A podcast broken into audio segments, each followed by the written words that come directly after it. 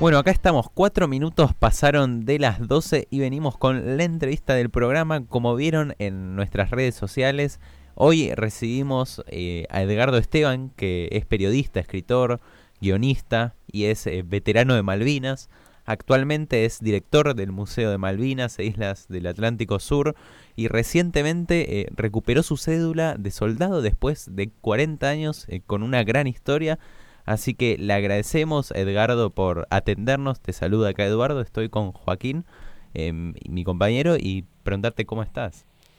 ¿Cómo le va? Saludo, te saludo y te saludo a Joaquín también. Y bueno, ahora un poco más tranquilo, fueron días muy intensos, un momento muy especial y bueno, la verdad que fue de mucho impacto esa posibilidad de, poder recuperar ese, ese documento, ¿no? Como parte de una historia que uno que uno tenía y que, estaba ahí y que, bueno, que me había sido robado por los británicos que bueno, como nuestras Islas Malvinas por lo menos yo pude recuperar con un granito de arena algo de, nuestra pertenencia de los, los británicos, ¿no? Sí, me imagino. ¿Y estos 40 años del conflicto del Atlántico Sur, cómo los estás viviendo como funcionario? No, yo eh, siempre tuve un gran refugio toda mi vida después de Malvinas, que fue el periodismo. Yo, el periodismo fue un gran escape y, fue lo que yo siempre sentí y, viví y, siempre sí me movilizaba los 2 de abril cuando cuando cuando estábamos en la víspera por lo que significan los recuerdos lo que significa todo ese tiempo vivido. Y, este año ya el hecho de estar en la, como director del Museo Malvinas más todo lo que significó no solamente el acto del 2 de abril que fue un acto que para nosotros fue muy, era muy importante creo que se logró el objetivo de que haya una transversalidad, de que haya que sea decir, el museo como un, punto de encuentro. No, Malvinas tiene que ser y debe ser uno de los pocos temas que, que uno entiende que, es el rescate de lo colectivo. Eh, no hay otra otro tema quizás más allá de la selección de fútbol o ahora cuando empiece el mundial y, toda esa expectativa eh, que una y que marque Malvinas. No hay una ciudad por más pequeña que, que sea que no haya hecho un homenaje este 2 de abril porque no tenga un mural, un monolito, una plaza, una calle, un símbolo de, para recordar a los, a los compañeros caídos, para recordar a los excombatientes y también para, para la...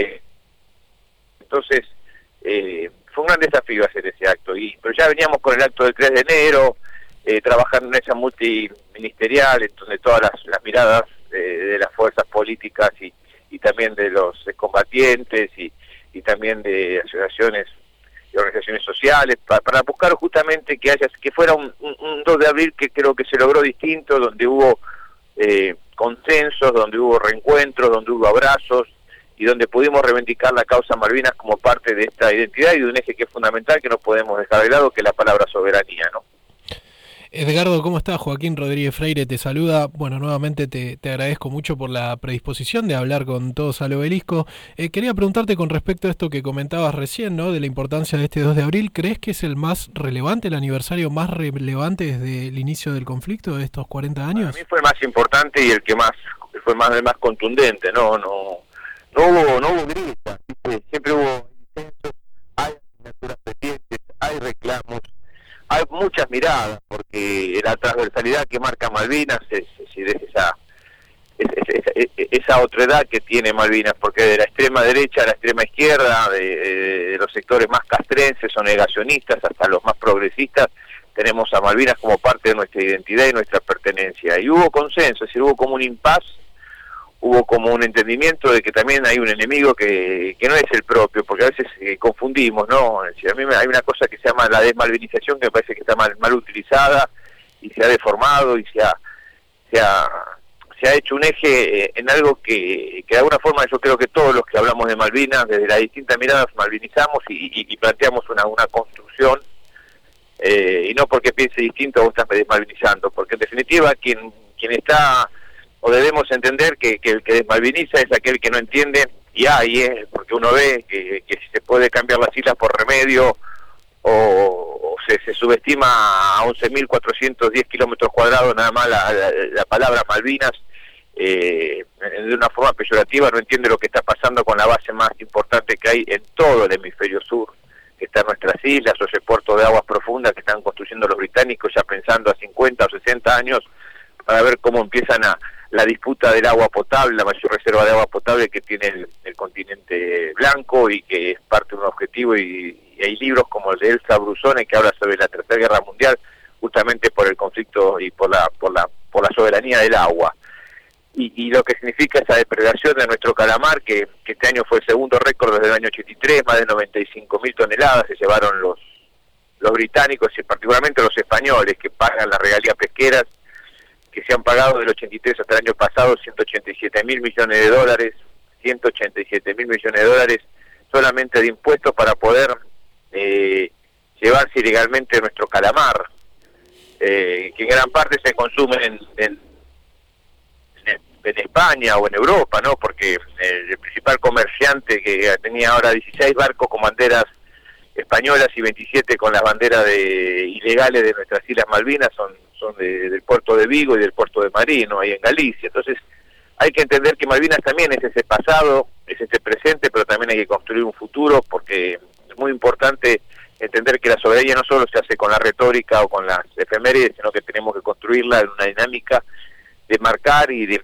machacar Malvinas eh, todos los días, ¿no?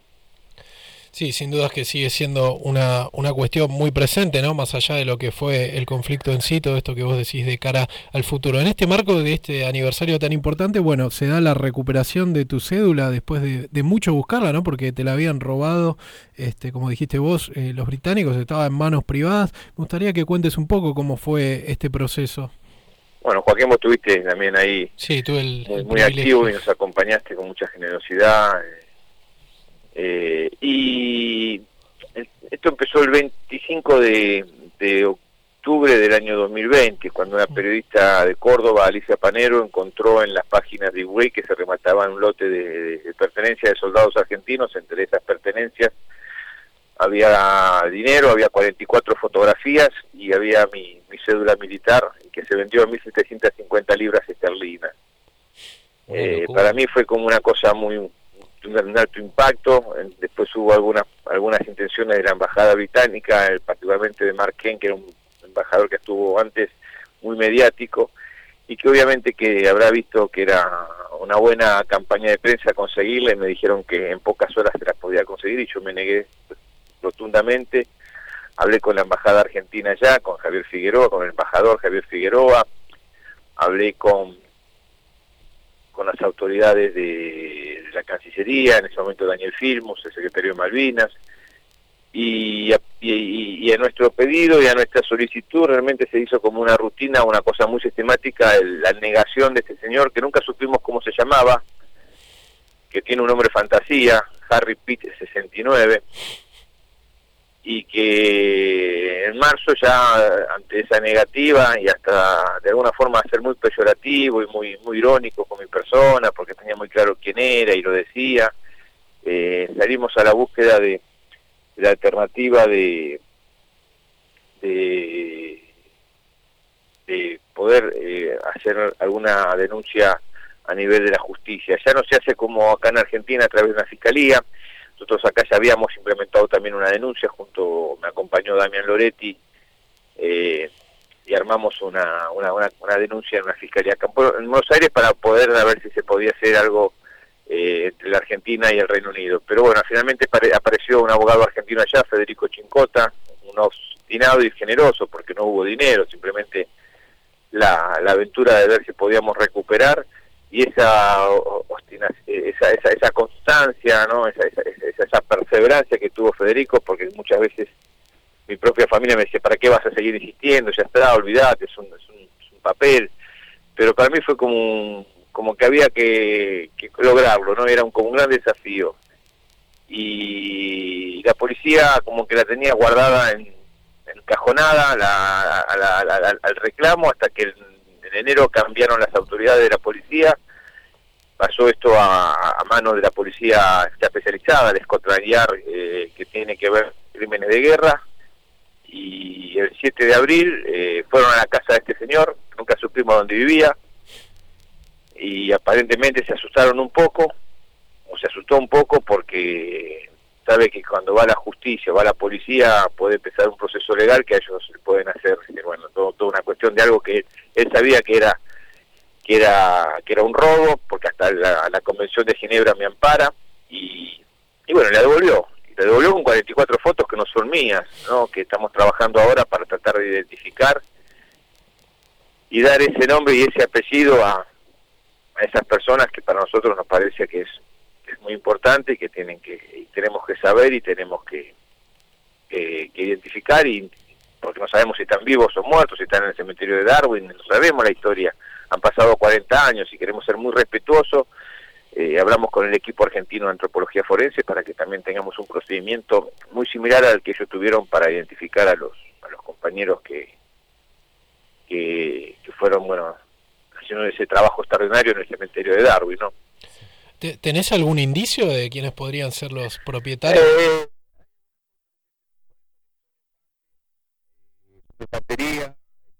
son los primeros días de, al conflicto bélico, en, la zona del aeropuerto, hay artillería antiaérea también, hay, hay, hay obuses otomelaras, que son las, las piezas de artillería que tenía mi unidad, eh, hay FAL, para, que son los FAL que nosotros solamente usábamos porque son los FAL con culata rebatibles porque éramos paracaidistas. Es decir, hay una serie de indicios que, que nos dan alguna precisión de qué unidad son, y, pero todavía no tenemos y, queremos ir con exactitud para poder eh, dar con las personas que, están en esas fotos.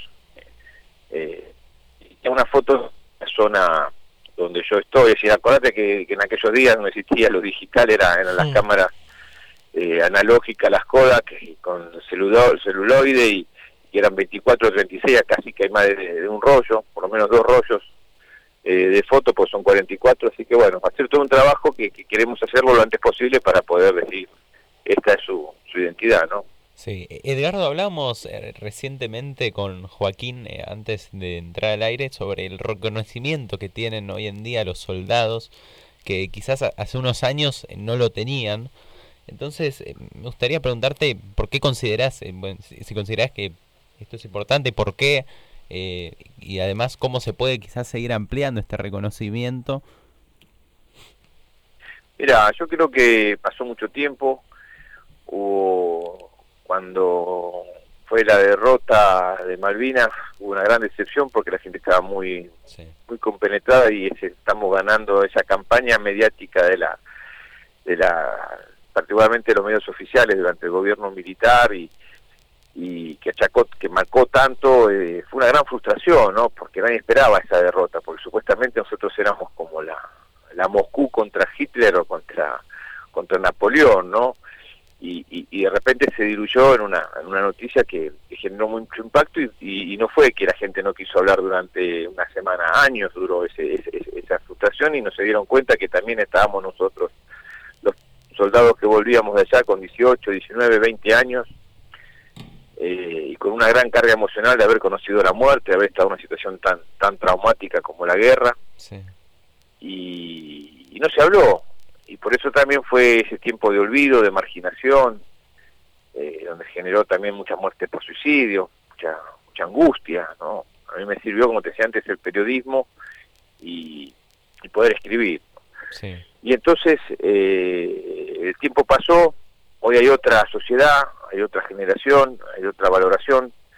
Eh, también tenemos que tener en claro que no son 40 años de Malvinas como se dijo tantas veces estos días, son 40 años del conflicto bélico del Atlántico Sur, porque la historia de Malvinas tiene 502 años, porque tiene 189 años de la usurpación, se cumplieron 10 años de la desclasificación del uniforme Rattenbach y, de, y, de la, y del comienzo de la de, la tarea para identificar a los compañeros que, están enterrados, que están en, el cementerio de Darwin. Entonces me parece que es todo un proceso que tenemos que, entender, que tenemos que trabajar, y, en esa construcción hay, hay otro respeto y hay otra identificación ¿no? con, los que estuvimos allá y con los que hicimos la experiencia de estar Malvinas, ya estamos grandes también, me ha pasado que me he reencontrado con un montón de compañeros que por ahí hace tiempo que no hablábamos y, que de repente no, de la noche a la mañana nos dimos cuenta que hay más, que siempre estaban estas coincidencias, porque en definitiva hay algo que une a los excombatientes o a aquellos que han tenido una situación trágica o traumática como una guerra, es, la mirada, ¿no? Y, bueno, y en la mirada está está todo, y bueno, y hay un vínculo que, me parece que es bueno, que, valoro, que creo que sirvió este 2 de abril y, que me parece que es parte de esa de esa Malvinas nos une, que creo que fue un gran acierto, ¿no? Dentro de todas las cosas que uno va, va, cuestionando del Estado, que va planteando, el Malvinas nos une fue un gran acierto porque, como te decía al comienzo de la charla, tenemos que rescatar esta, esta construcción colectiva que, que por lo menos en una en un tema que tiene que ser tiene que estar por encima de las disputas políticas, de los gobiernos de turno, que no tiene que haber esa teoría del péndulo de cuando hay un gobierno de derecha o, eh, buscamos las relaciones carnales o hasta regalamos eh, Winnie Pooh a, los Kelpers eh, para estar bien con ellos, sino entender que hay que trabajar una política de desarrollo eh, en nuestro puerto, nuestra ciencia, nuestro, nuestro mar austral, que casi es el doble de la superficie continental. Eh, Perón en el año 46, cuando llegó, tenía una sola base científica la Argentina en la Antártida, que era la más antigua. Cuando se va Perón de su gobierno, cuando eh, lo conoce y a través de, Hernán Pujato, un, militar que, que, tenía una visión muy clara de lo que era la soberanía y el desarrollo de la Antártida, dejaron ocho bases científicas, 23 refugios, el primer ropehielo que se compró en Hamburgo, se creó el mapa bicontinental, ese que tenía un triángulo al costado de los, del mapa de la, Argentina americana, eh, hizo el Instituto Antártico, la Dirección Nacional del Antártico, y desarrolló la Marina Mercante y, empezó a fabricar barcos pesqueros a gran escala, barcos factorías a gran escala, eh, barcos frigoríficos, y, y eso produjo una economía y un crecimiento de lo que fue el desarrollo de la pesca argentina en puertos como los de Mar del Plata o los de Bahía Blanca o, los patagónicos como Comodoro Rivadavia. Entonces, me parece que tenemos que trabajar y, entender que hay eh, mirando a, un futuro en donde todo eso tiene que ser parte de esa, de esa unidad y de esa construcción, ¿no? Así es. Eh, bueno, estamos hablando con Edgardo Esteban, el director del Museo de Malvinas, e Islas del Atlántico Sur. Eh, Edgardo, ¿qué te genera ver a ciertos cuadros, eh, como mencionabas recién, por ejemplo, este caso que hace poco eh, se, ofreció, por ejemplo, entregar nuestras islas a cambio de vacunas? Entonces, me gustaría preguntarte qué te genera ver ciertos cuadros políticos que quizás minimizan al conflicto, como, no sé, Sabrina Ahmeyet, que, que propone entregar nuestras islas y, y nada, y dejan así, nos dejan así. Eh, no se puede hablar de lo que no se conoce. Y ellos yo estoy convencido de lo que no saben lo que es Malvinas. Yo les invitaría al museo, porque hasta la señora Beatriz Arlo, que fue peyorativa con el museo porque cree que es un museo de guerra y me relacionó a mí con Galtieri, con la dictadura, y el museo no tiene nada que ver con eso. Es el 8% del museo del conflicto bélico, no es un museo con armas. Es un museo con una historia de lo que tenga que ver con la geopolítica, la flora, la fauna, la historia, el pensamiento, las hazañas eh, el futuro, porque ahora estamos con Pisar Malvinas, que es una experiencia inmersiva, con óculos, eh, máscaras en 3D. Es, es un museo que, que vos, te enamorás de Malvinas, porque lo vas, la entendés.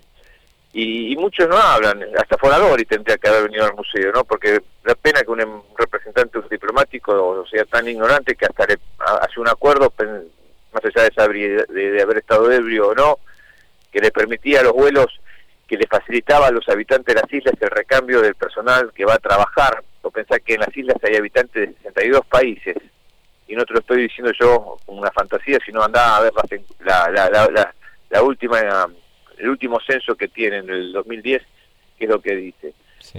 Y está, en la documentación oficial, ¿no? Eh, y, y que de repente eh, ese vuelo comenzara un 20 de noviembre, el día de la tradición, ¿no? Faltaba solamente que lo habilitaran un 9 de julio o 25 de mayo, porque era una cosa de humillarnos. Y, lo hizo un diplomático argentino de Cancillería, en un contexto donde un gobierno, hubo un presidente que fue el primero en la historia que no habló de Malvinas después, de cuando, después del reinicio de la democracia. Sí.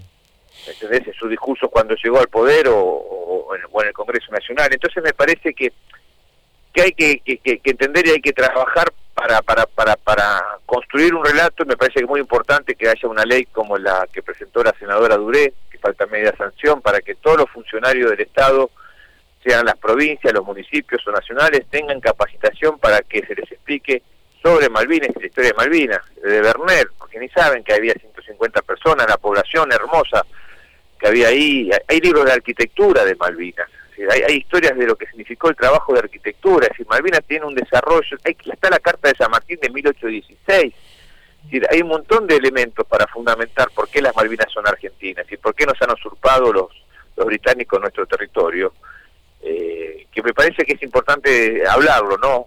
Eh, y desarrollarlo porque la soberanía no solamente es, marítima o territorial, sino económica, educativa, cultural, ambiental y, fundamentalmente también comunicacional, ¿no? Sí. Edgardo, este, mencionabas bueno la importancia de la agenda Malvinas nos une. Me gustaría que me cuentes qué rol crees que tiene el museo dentro de esta agenda y qué te gustaría dejar como legado que digas, bueno, esto fue mi gestión en el Museo Malvinas el día que, te toque irte. Mira, eh, nosotros tenemos claro que es el museo, tenemos que complementarnos con las otras las otras eh, áreas del gobierno, nosotros organismos fundamentalmente con la Secretaría de Malvinas. Si viene algún diplomático o algún embajador o alguna presidenta o presidente de cualquier parte del mundo y viene al sitio de la memoria, también debería venir al, Museo Malvinas. Eh, después, eh, yo ya siento que, bueno, haber estado los 40 años, haber estado los 40 años, para mí no fue menor. Eh, y después dejamos desde un simple, en la entrada, una, un, piso, un zócalo de vidrio donde debajo hay, hay turba, y piedras de Malvinas, me parece que, no es menor. Eh, actualizamos todo lo que tenga que ver con la línea de tiempo, tenemos una sala prólogo de, con una pantalla 360 grados que es bellísima y en 13 minutos ves todo lo que son los 500 años de historia tenemos es decir lo que significó el mapa bicontinental, la plataforma continental, eh, el Maradona que pudimos hacer afuera, que había no, no, no, no, no cabía en, lo que era el relato del museo y, y pedimos una pared y en esa pared pusimos ese Maradona con la camiseta del 86, la que le ganamos a los británicos y la que salimos campeón del mundo, mirando al máster y mirando la bandera celeste y blanca, porque Maradona también es Malvinas, es parte del símbolo de lo que significa esa construcción y esa, esa mirada popular de nuestras pertenencias. Y fundamentalmente para mí un objetivo era dejarle algo a las y los jóvenes y esto de pisar Malvinas, que es la continuación de lo que fue a su inicio cuando se inauguró el museo en el 2014, la sala Paca Paca, y que vos en, siete minutos te puedo asegurar que caminás por las Islas Malvinas, levantás objetos, te pasa el avión de Fitzgerald, eh, ves el mapa bicontinental, ves la plataforma marítima continental desde un lugar que está como un balcón donde ves hasta la Antártida, eh, es de una belleza que, eh, que, conmueve por lo menos a, a, muchos de nuestros compañeros de Malvinas que hemos invitado. El otro día vino uno que decía que si se le soplaba un poquito de viento en la oreja no se iba más de ese lugar, porque estaba Malvinas. Te puedo asegurar que, la sentís y la pisás a las islas. Eh, Pisar Malvinas se llama esta experiencia, ¿no? que es muy nueva, muy reciente, el 29 de abril, si no me equivoco, se, se inauguró. Sí, sí, sí. Ajá. Sí que están invitados para que vengan y vivan esa experiencia también. Por supuesto que, que, sí, nos, nos encantaría eh, eh, visitar el Museo Malvinas acá con el equipo de Todos al Obelisco. Yo te quería preguntar, ¿no? Eh, antes hablabas un poco de, de, bueno, del expresidente Macri, de que no fue una cuestión de Estado Malvinas durante su gestión. ¿Cómo fue, con qué museo te encontraste? ¿Estás satisfecho con lo que, con lo que hallaste en ese momento? No, en ese momento no había ni bandera. Uf se enojó mucho el, director anterior, pero había una bandera que estaba totalmente diezmada, y estaba, estaba tan, tan deshilachada que el sol casi se cae, dice, de la bandera. Y, a ese nivel de... Y a ese nivel, y después estaba todo muy, muy, muy venido atrás. Se sostuvo gracias a las trabajadoras y los trabajadores, que tienen un profundo compromiso y que tienen un amor por, por el museo, es un museo que, que es muy especial, y la gente la verdad que siempre ahí están las cuestiones económicas o las demandas que son naturales, pero también por lo que ves que hay un gran compromiso ¿no? con hay un cuidado. Ahora estamos trabajando en todo lo que tenga que ver para las vacaciones de invierno, estamos armando la, la grisa de espectáculos, estamos eh, trabajando mucho el tema del agua con el educación, estamos reabriendo la biblioteca María Elena Walsh para, para que los más pequeños puedan tener libros y puedan tener actividades que tengan que ver también con Malvinas y poder eh, dibujar y participar. La verdad que, que, es muy activo, está muy activo el museo, ¿viste? Y vale la pena. Para mí es un, tiene 42 pantallas el museo. Es un museo que, vale la pena conocer, vale la pena estar. Bueno, Eduardo, muchas gracias por atendernos, en serio. No, no, gracias a ustedes y acá a disposición y la verdad que muy agradecido a Joaquín también que, que que vino, que estuvo ahí el día del, documento y que, me acompañó, fue uno de los que me acompañó en todo lo que fue este, este momento tan especial en lo personal, ¿no? Pero fue como recuperar soberanía también, ¿no? Ahora tenemos que recuperar nuestras islas. Bueno, muchas gracias a vos, Edgardo, por, la invitación y que abra la puerta este, esta recuperación a que muchos veteranos también puedan este, recuperar su, ese pedazo de identidad como te pasó a vos. Así que bueno, te agradecemos mucho. Gracias y felicitaciones. Abrazo grande. Chao. escuchábamos a Edgardo Esteban, el director que murieron. de Malvinas, eh, Islas del Atlántico Sur, periodista, guionista. Eh, muy interesantes las cosas que nos dijo, una historia muy, pero muy interesante también, como dijo Joaco, hizo una cobertura para ámbito sobre, bueno, su historia de recuperación de la cédula, que la pueden leer, después la vamos a estar subiendo a las redes. Eh, así que si te parece, Joaco, podemos eh, ir a escuchar una canción. Vamos. 2 de abril de Ataque 77. Adelante.